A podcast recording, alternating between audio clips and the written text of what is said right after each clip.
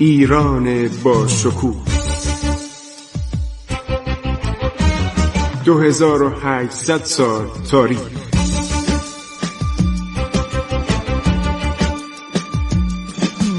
عبور از تاریخ.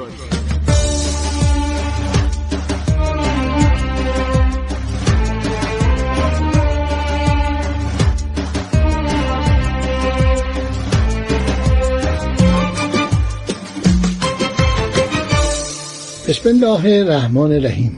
به نام خداوند بخشاینده مهربان. با سلام حضور شما شنوندگان عزیز رادیو جوان درباره عروسی نصرالله میرزا یا مرتزا قلی میرزا پسر نادر یه مطلبی در کتاب جانگوشای نادری پیدا کردم. خیلی جالب و خواندنیه. می‌خوام براتون بخونم. هر شود که صفحه 332 جانگوشای نادری. مخدره سراپرده گورکانیه را به جهت شاهزاده نصرالله میرزا خطبه کرده به تهیه اسباب سور و آرایش بزم سرور پرداخته. کنار رود جمون محاضی ایوان دیوان خاص هر شب به چراغان مطلع و تا یک هفته ایام و لیالی اشرت را رشک نوروز نوروز ساختند. هر روز فیلان کوهپیکر و گاوان فیلمنظر و شیران اژدها مهابت و ببران صاحب سلامت را به جنگ میانداختند. روز یک شنبه بیست و پنجم ماه مزبور شهزاده به دیدن شاه والاجاه رفت. پس از انقضای مجلس موافق آداب و آین آن سلسله علیه کفتان مروارید و مزین به جواهر شاهوار را زیور قامت شاهزاده والا تبار ساخته چند قطع الماس نیز تکلف و سه زنجیر فیل و پنج رأس اسب با ساخت و یراق مرصع برای سواری شاهزاده به پیشگاه جلو کشیدند. خب جشن عروسی هم عرض شود برگزار میشه. سلطان هند پنجاه هزار روپیه و نادرشاه پانصد هزار روپیه هدیه میدن به داماد. بعد درباره چیزایی که هدیه دادن هدایایی که دادن به نادرشاه حاصل بحر و کان و ظروف زرین و سیمین و اوانی و اسباب مرصع به جواهر سمین و اجناس نفیسه چندان به قلم آمد که محاسبان اوهام و دفتر نویسان افهام از حصر و احسای آن عاجز آمدن یعنی از نوشتنش.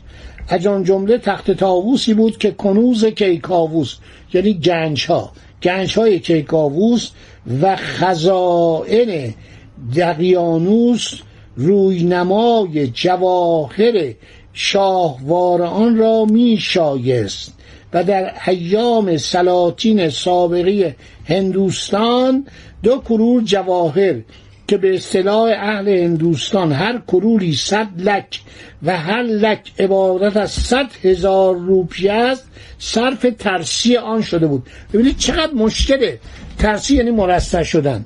همچنین لعالی غلطان و الماس رخشان که نظیر آن در خزائن هیچ یک از ملوک سلف و سبق وجود نداشت به مخزن دولت نادریه منتقل شد. عمرا و خوانین دولت و اعیان دارالخلافه و رایان خودرای. رای یعنی مهاراجه. و رایان خودرای و صوبداران یعنی استاندار. صوبداران ممالک آرای نیز کرورها و لکها از نقود و جواهر و مرسعالات و نفائس اسباب به رسم پیشکش هدیه بارگاه حضور کردند.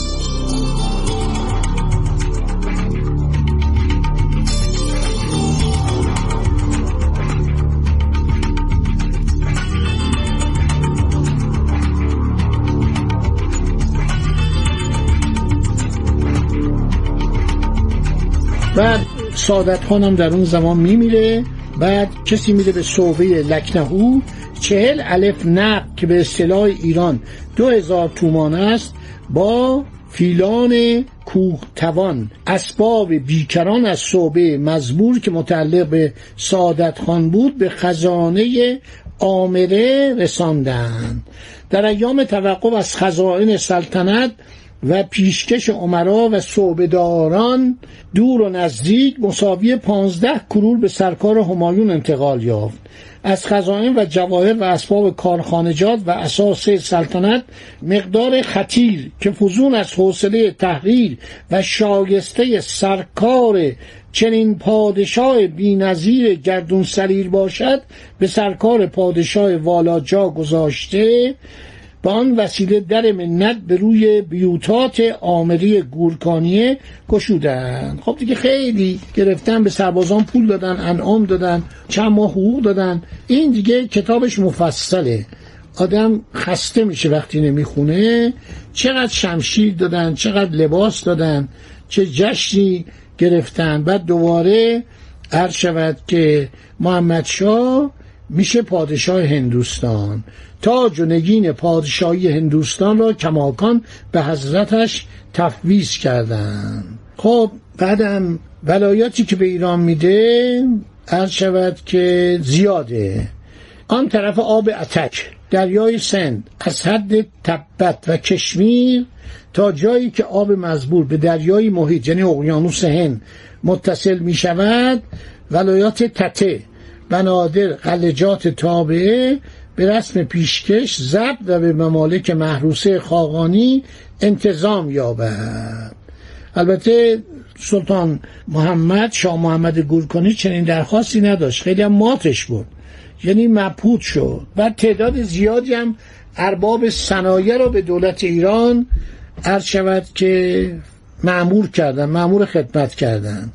پنجاه و هفت روزم نادر در دهلی بود و اون قتل هم که البته خیلی خاطره تلخی گذاشت کم کم فراموش شد و حرکت می‌کنه به طرف ایران.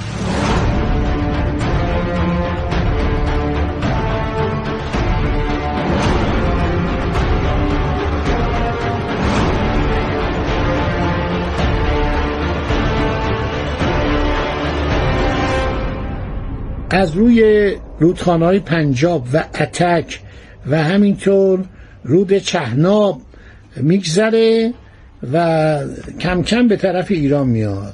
بعدم کشتی می نشینه یعنی نادر دیگه کم کم با نیروی دریایی هم آشنا شده بود. هر شود که زکریا خانم که صوبدار بود یعنی استاندار لاهور و مولتان بود این هم کمر خدمت میبنده. بعدم نادر تصمیم می‌گیره به ایران نیاد. بعد از فتح و تسخیر هندوستان به انجام کار ترکستان و خارزم که منبع آشوب خراسان بود بپردازه. از شاه جهان آباد نجارهای ماهر و کشتی سازهای صاحب وقوف روانه بلخ کرد. مقرر فرمودند که کشتی های فلک منظر در ساحل رود آمویه یعنی رود جیهون مرتب و مهیا سازند تا رایات جهانگشا وارد آن حدود شود.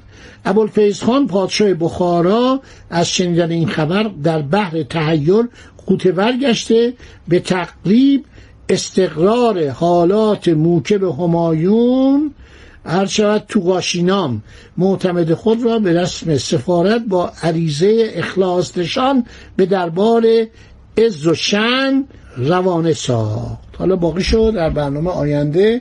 براتون میگم که چه اتفاقاتی افتاد و چه حوادثی افتاد برای اینکه این مشکلی که این دولت ایران با ترکستان داشت که بعد شد ترکستان روس ثمر گرفتن روسا و بعدم مشکلی که دولت ایران داشت با اهل خیوه و خارزم حمله می‌کردن به ایران و رایای ایران رو میدوزیدن میبردن و میفروختن. دولت ایران این مشکلات رو داشت ادهیم از روسا. اونا هم به صورت برده گرفته بودن. و اینها خیلی مردم ایران رو چه در نایه استراباد چه در نوایی سواحل دریای خزر اذیت می‌کردن. نادر در نظر گرفت که این مشکلات از بین ببر اینا زمان صفویه آرام شده بودن. ولی بعد از نابودی صفویه اینا هم دم در آورده بودن و مرتب مزاحم ایرانی ها می شدن. که حالا در برنامه بعد خواهیم گفت که جنگ ترکستان چگونه انجام شد و عرض شود که ایلبارس خان والی خارزم وقتی فهمید که شاه ایران رفته به طرف هندوستان شروع کرده بود به عزم تاق راهی خراسان شده بود. به پنج فرسنگی سرخس آمده بود و دو تن از دشکریان این طرف دستگیر ازبک ها شده بودند و ایلبارس خان فرار کرد.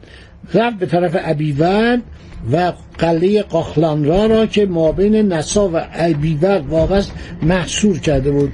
اینا آدم های مزاحمی بودند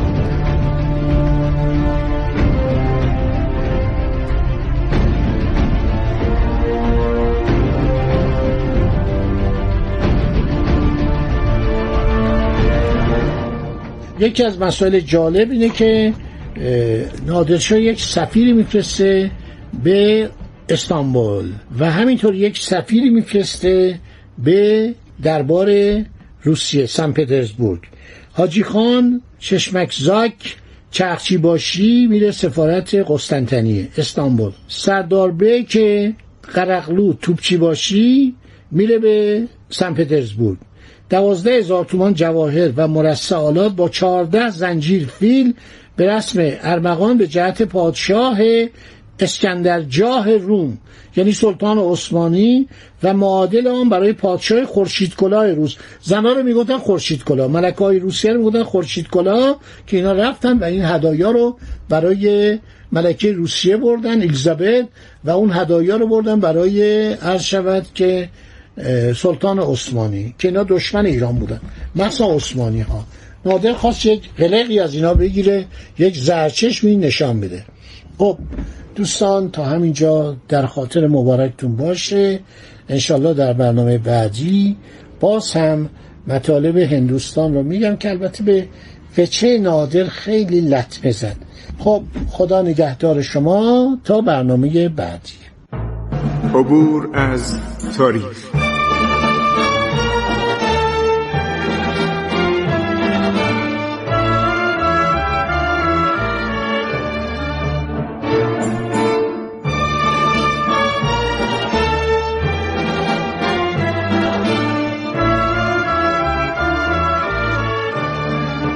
ایران با شکوه.